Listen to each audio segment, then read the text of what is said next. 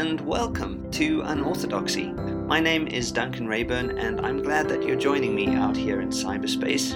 Uh, if you're interested, you can support this podcast by going to patreon.com forward slash unorthodoxy. This is, believe it or not, the last episode in my series on the Book of Job, and even though we're at the end of the series, I still feel like I've fallen terribly short of actually explaining anything. I didn't ex- exactly set out to do um, a thorough exegesis of the book of Job. And I guess it's for that very reason that I feel that there's a lot that I've left out. I certainly haven't solved the book's many conundrums, and there's even a chance that I've posed more questions than I have given answers. But hopefully, the picture I have given you has offered something of uh, a few moments of enlightenment or curiosity, or just plain interest. I want to finish off this series by talking about wonder, which is powerfully linked in the book of Job with the awesome experience of divinity by Job himself towards the end of the book. Of course, I'm not going to even bother trying to explain the experience of God. What I will reiterate, though, is that, um, well, this is something that I've already intimated in this series, um, which is this idea that God is less a proposition or object of belief than he is an experience or subject of belief. And to make matters more confusing and difficult to articulate, the experience of God is often experienced as an abyss of sorts, or a loss of God, weirdly enough, an absence of God. So, what this means, I guess, is that whatever God is, he is qualitatively different from us and all other beings, and as a result, even the word God is almost certainly a category error. We cannot, in some sense, actually name God. Nevertheless, the book of Job points to something that many throughout history have experienced, which is an encounter with God, which just happens to be an encounter with sheer astonishment and a kind of positive perplexity. If I had to summarize the broad purpose of the book of Job, which is, I suppose, a difficult and maybe unfair thing to do, I would say that ultimately it is a book that calls us to wonder, Yes, suffering is at the center of the narrative, as well as a number of other ideas, but it seems to me that wonder forms the foundation and subtext of everything in the story. This is hugely significant because wonder is almost certainly one of the most neglected aspects of the human experience today. My friend Trev a while back suggested to me that we might face each day, even the most difficult of days, with the question where can I find wonder today? And at the end of the day, we could ask ourselves, in what ways was I filled with wonder today? Um, where did I find wonder? And this means that wonder is something that we kind of have to look for. Um, Trev's suggestions uh, struck me and stuck with me profoundly. My guess is that most of us don't live with wonder as the core motivation and core question hovering over the text that is our lives. Maybe this is a kind of tragedy of sorts, something that um, is kind of fits with what Job himself experiences. If we're going to recover wisdom, which is another core theme in the book of Job, wonder is, I think, the key. If we're going to learn to love well, then, well, wonder is going to be a part of that.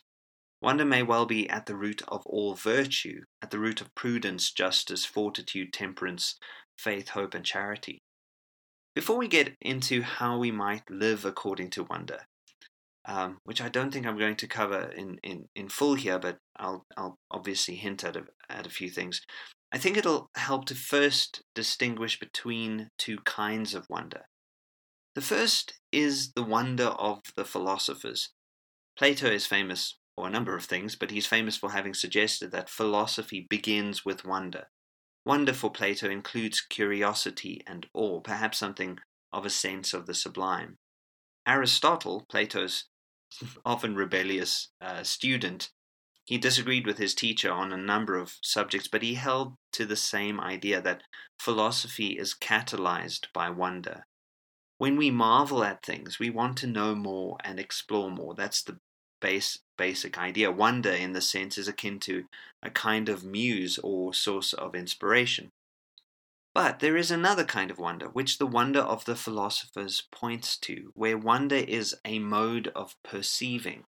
The first kind of wonder seems to exist for the sake of something else, for, for something other than itself. The second kind of wonder has its own thing going on. I, I see it as a kind of uh, as the root of the first kind of wonder. It is in a way pure wonder, something akin to the radical amazement or, or the experience of the sublime. Where, where the first kind of wonder opens us up to other things, the second kind of wonder, in a way, opens us up to itself, to the, the primary question that allows for all other questions. It leads us to a, a kind of deeper grasp, I guess, of, of the mystery of itself. This kind of wonder is not just something that we look for, but is something that we look with. One way to begin to think from the perspective of wonder is by considering the phenomenon of perception itself. There are many things that we don't comprehend after all, but most of the things that we don't comprehend are not even nearly as incomprehensible as the fact that we comprehend at all. Um, we we kind of fail to comprehend comprehension itself. Even the barest minimum of perception contains a maximum of mystery. The first mystery is always, as far as I can tell, that we are here at all. Before we get into any kind of other miraculous thing, there is this, this gratuitous and fortuitous miracle of being itself, which gives rise to the miracle of consciousness. This is something that we find in Job's words in chapter 28, verse 12, when Job says, and by the way, I'm reading from the King James Version here because eh, it's a strange text and maybe it'll, it'll allow us to, to kind of grapple with Job in a different way. So Job says, But where shall wisdom be found? And where is the place of understanding? Man, man knoweth not the price thereof, neither is it found in the land of the living. The depth saith, It is not in me, and the sea saith, It is not with me. Beautiful poetry, um, and and at the center of this is this question: Where is the place of understanding? And of course, the answer is we have no idea. we understand things, of course, but what is understanding itself rooted in, and how does that even work? Unfortunately, because the miracles of being and perception are so close to us, they are they're just the things that we forget. We might be grateful for things that we experience, but forget that we are here at all to experience things. This is, in a way, part of what is played out for us in the book of Job.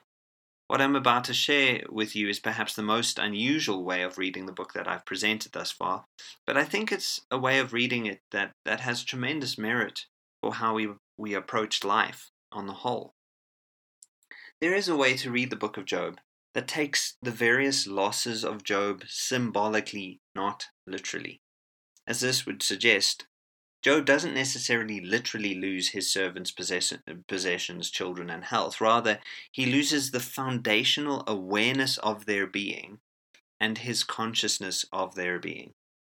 In this loss, he suffers. He feels an emptiness in himself. And the point of this non literal reading is that we end up with the idea that it's possible to lose the world we live in, even if we still live in it. In a sense, we can become alienated from the very things that are proximate to us. I think of a moment of silliness recently that that can act as a metaphor for this idea. I got into an elevator recently on the ground floor, and I don't know where my head was, but I absent-mindedly pressed the ground floor button, and it was just this moment of shock uh, that I experienced because that very act of pressing the ground floor button made me realize that I was on the ground floor. It's as if I wasn't there before and now I was. Sometimes we lose the world we're actually living in, and we need to find ways to find it again. Obviously, we are all capable of losing touch with, with the miracle of reality, I guess. We're all prone to taking things for granted, and this leads us into a kind of existential suffering. It's the kind of suffering that an existentialist philosopher experiences sitting smoking cigarettes whilst drinking coffee at a fancy French cafe. It's not that his life is terrible. In fact, it looks pretty lovely. Um, what could be more lovely than sitting around all day smoking and, and like writing and pontificating? But there is there is a loss of reality in this in this reality, and in a way, life is kind of robbed of its adventure and its its interest, and as a result, um, the existentialist philosophy barely has any contact with his own existence, which is, I'm sure you will notice, highly ironic. It's this sort of thing that Chesterton writes about when he notices that the world will never starve for want of wonders, but only for want of wonder. So we, we don't lack, in a way, the, the philosopher's wonder, the, the, the all the things that we could be exploring. But the thing that we often miss is is the second type of wonder, the the wonder that is a way of perceiving. Put differently, the trouble is not that the world is boring, but we're bored. Uh, in reality, I think there is no such thing as a boring world. There are only bored people. The modern world hasn't exactly helped to cure this bored state very much. In the wake of the Enlightenment, we've all been left with what uh, Charles Taylor refers to as an immanent frame. The spiritual has become not quite illusory, but in some way I- irrelevant, and the result has been a disenchanted world, a world robbed of its own enchantment. Ironically, this has not given rise to realism. You'd expect it to give rise to realism, but that's really not been the result.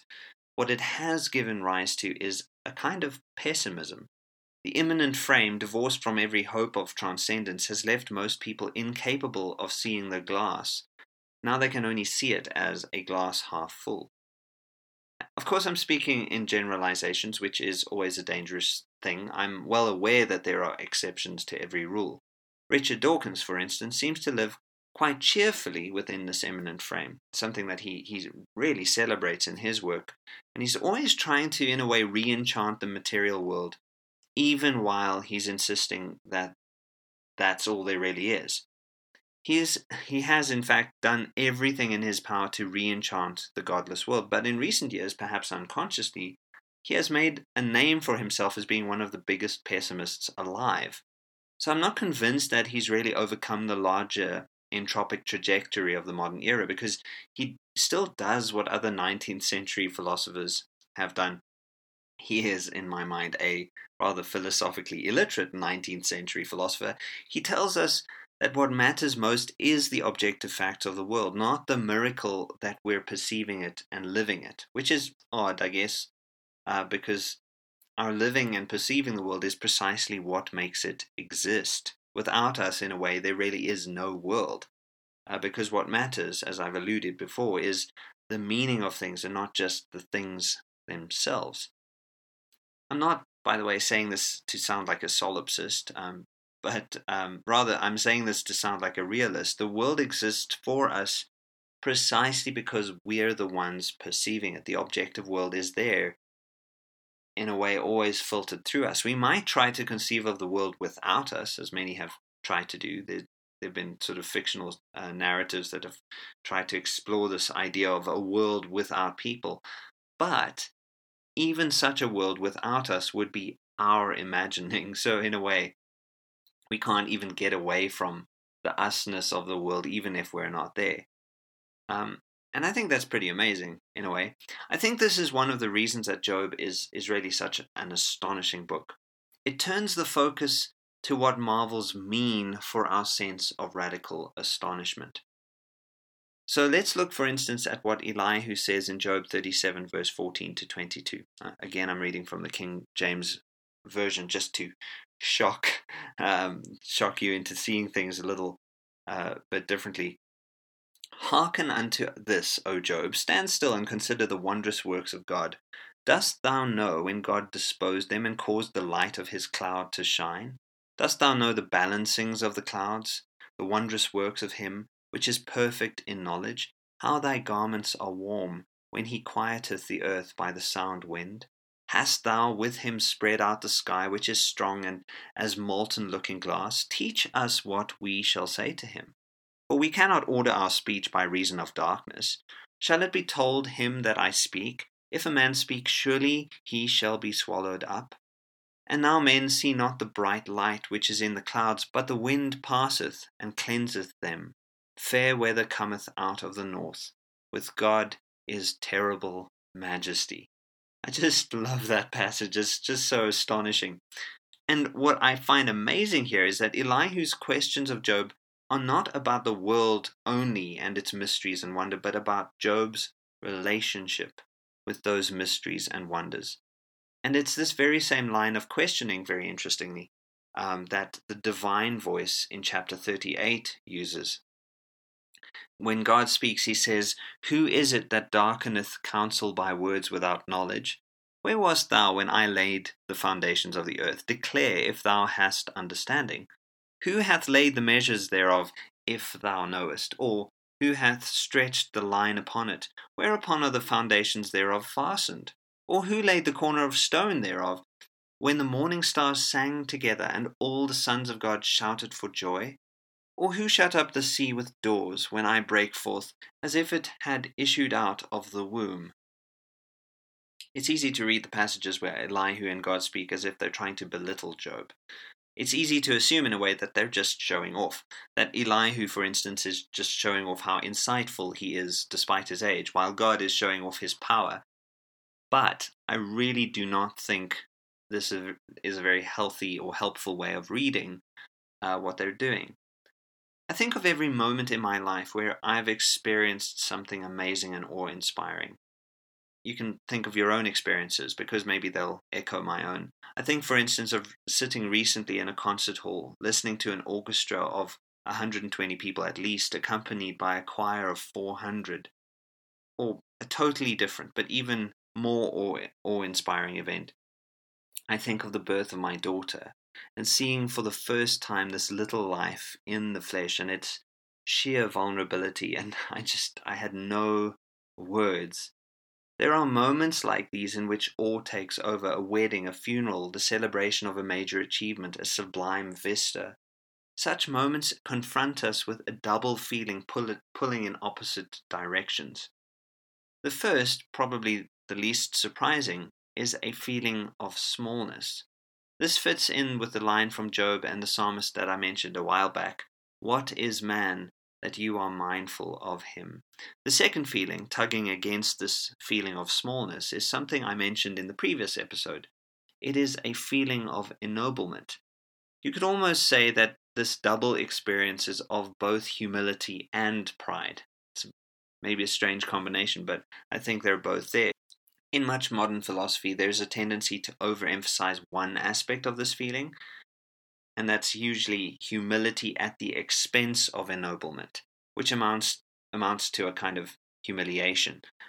Even if you read postmodern philosophy, a lot of it, it it gives you this sense of like the humility of like the bewilderment of I can't, you know, not being able to latch onto kind of any solid ground and being kind of thrown into into a space of equivocity and in that space that there's a loss of ennoblement, but I don't think that's what wonder does.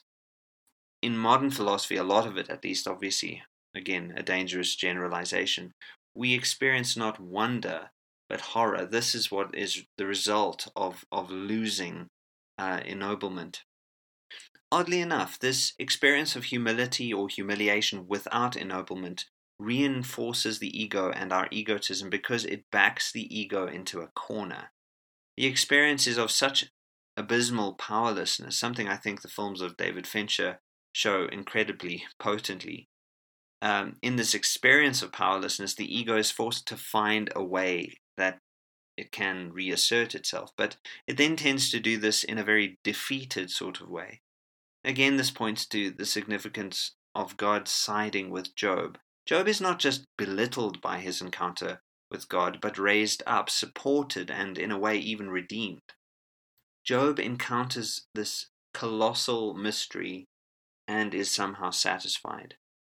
But when the sense of awe that gives rise to wonder, that gives rise to curiosity, is depleted or gone, what do we do? How is wonder recovered? Well, the first and most obvious thing is that the loss of wonder needs to be acknowledged. This is maybe paradoxical, but the first step to, to reclaiming wonder is really just that knowing that wonder has been lost. I've spoken a lot about Job's honesty, and I think this is a key thing to navigating any complex set of emotions and experiences. It's not that honesty equates to truth, but that honesty is our best shot at arriving at truth, at, at arriving at a sense of alignment between ourselves and, and our experiences and what's going on around us.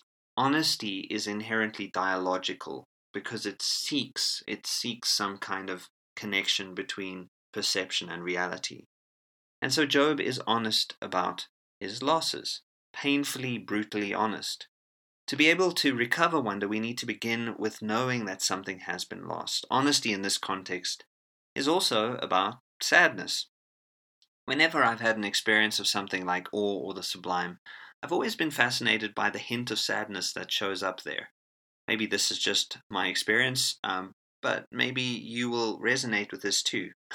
Although maybe I'm just psychoanalyzing myself out here in the digisphere. But let's see where it goes. To me, the most beautiful pieces of music often have something a little sad about them, and I've often wondered why. This sadness, or just a hint of it, makes sense uh, the way I see it. Sadness communicates a need to let go of something.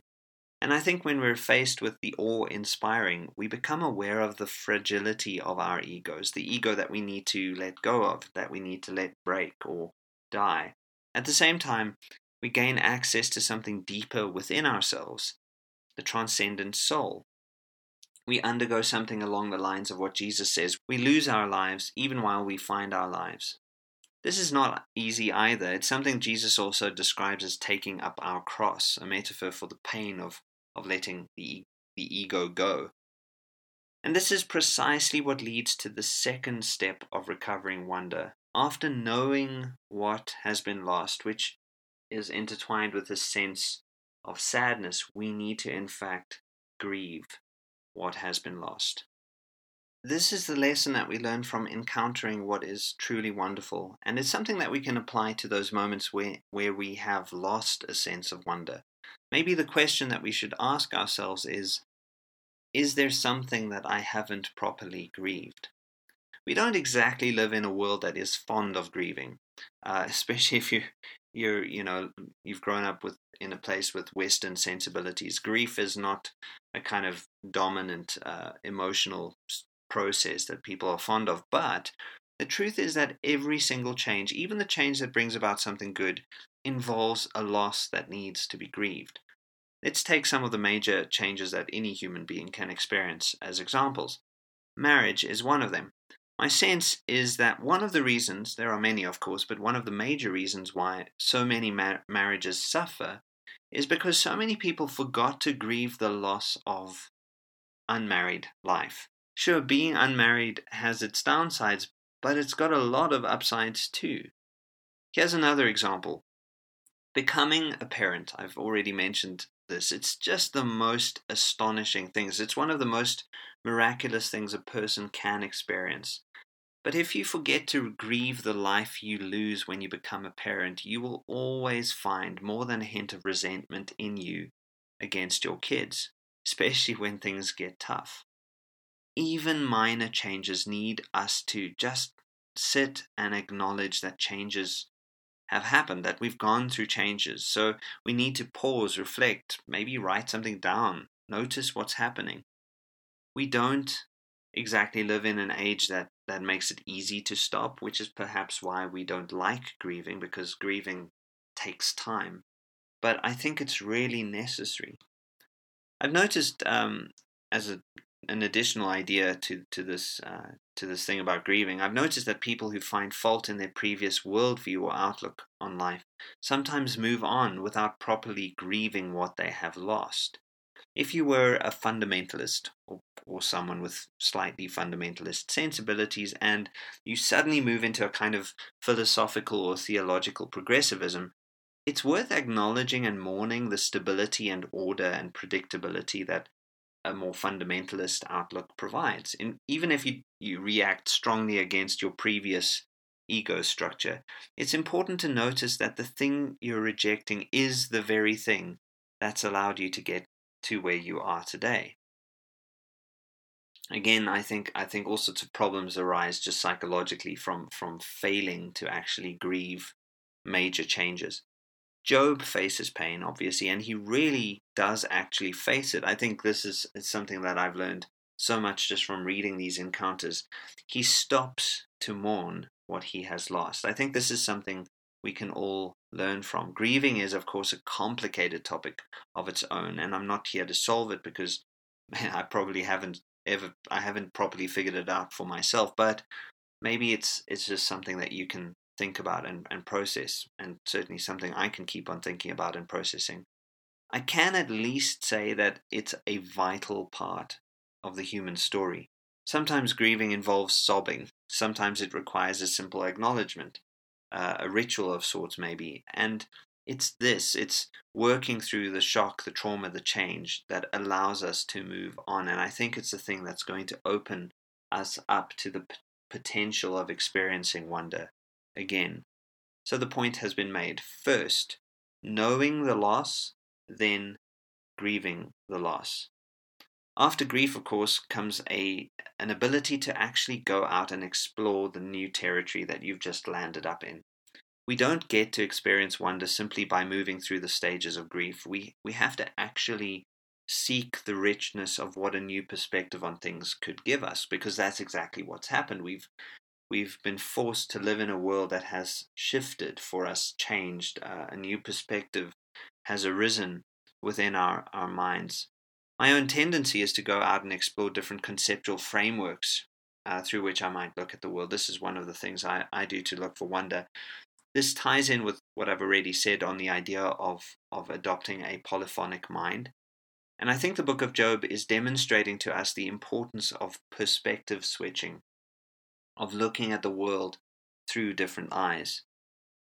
It's easy to do this, or at least pretty easy when you're when you're hanging out with little kids. My daughter almost struggles to catch her breath when she's excited about something. She gasps, she goes, and then she just t- like tenses up and just becomes this bundle of energy with pure astonishment at every thought of a surprise. Uh, anything new is a surprise for her, a chance for her to recover uh, something radically astonishing. And as a parent, I get to witness this often, and in a way, this becomes kind of contagious. I, I get to encounter her joy, and through her joy, I encounter my own. When I saw my brother in law this morning, he asked me what's new, and I was with my daughter, and I, I just I mean, I know that there's a lot in life that's kind of fairly the same, fairly banal, but I, I looked down at my daughter and then looked back at my brother in law and said, every day. Every day is what's new. Because that's what it feels like when you've shifted your perspective away from yourself. Uh, the the danger of perspective switching is something I'm well aware of, though. Uh, the danger is that adopting a polyphonic mind of, of seeing through multiple eyes and perspectives could actually equate to a kind of perpetual avoidance of the present realities and in favor of some kind of pure possibility. It might substitute mere interest for wonder and newness for genuine contemplation. So I'd stress that in a way, the point is to dwell deeply on things in a way that seeks the form of them, not just the content. Recovering wonder is not just about seeing things, but is about seeing through them. Uh, this is something suggested by the fact that the divine voice in Job speaks with questions without answers. To, to see a tree or an ostrich or a snowstorm as an answer is to fail to see it in a way, because everything is at root a question. Everything seems, to me at least, to announce its own bewildering contingency at the mere fact of its own existence. Every word I'm saying here seems to me to be a bit surprising. How does anything come to mean anything? How is it that we get to catch this mysterious cosmos in a web of definitions? Well, the answer is we don't. Uh, we never catch anything. It's it's just intensely mysterious. I am, of course, a an unabashed Platonist on this matter, and possibly this has something to do with my own cognitive biases. Plato's suggestion, more or less, uh, was that we see the transcendentals behind and beyond the appearance. We see beautiful things, for instance, but Plato encourages us to see the beauty that all beautiful things participate in. He encourages us to look for the form, in a way, the, the deeper transcendent pattern behind all of reality. That's what the questions in Job signify for me. This is part of the value of, of contemplating the things that we cannot explain or comprehend. We comprehend things, but not the means by which we comprehend things, as I've already said. we see beautiful things, but we can't even begin to properly understand the ideal form of beauty behind beautiful things. And yet, it is in contemplating this mystery, the the mystery of goodness, beauty, truth, the one, and so on, that we we can get a deeper sense of the, the sheer gratuity and contingency of everything, including ourselves. It's in this seeking, this active pursuit of the question behind all questions through contemplation, that we open ourselves up to the possibility of a kind of rebirth, an opening up to wonder and pure amazement, which amounts to an embracing of a new world order.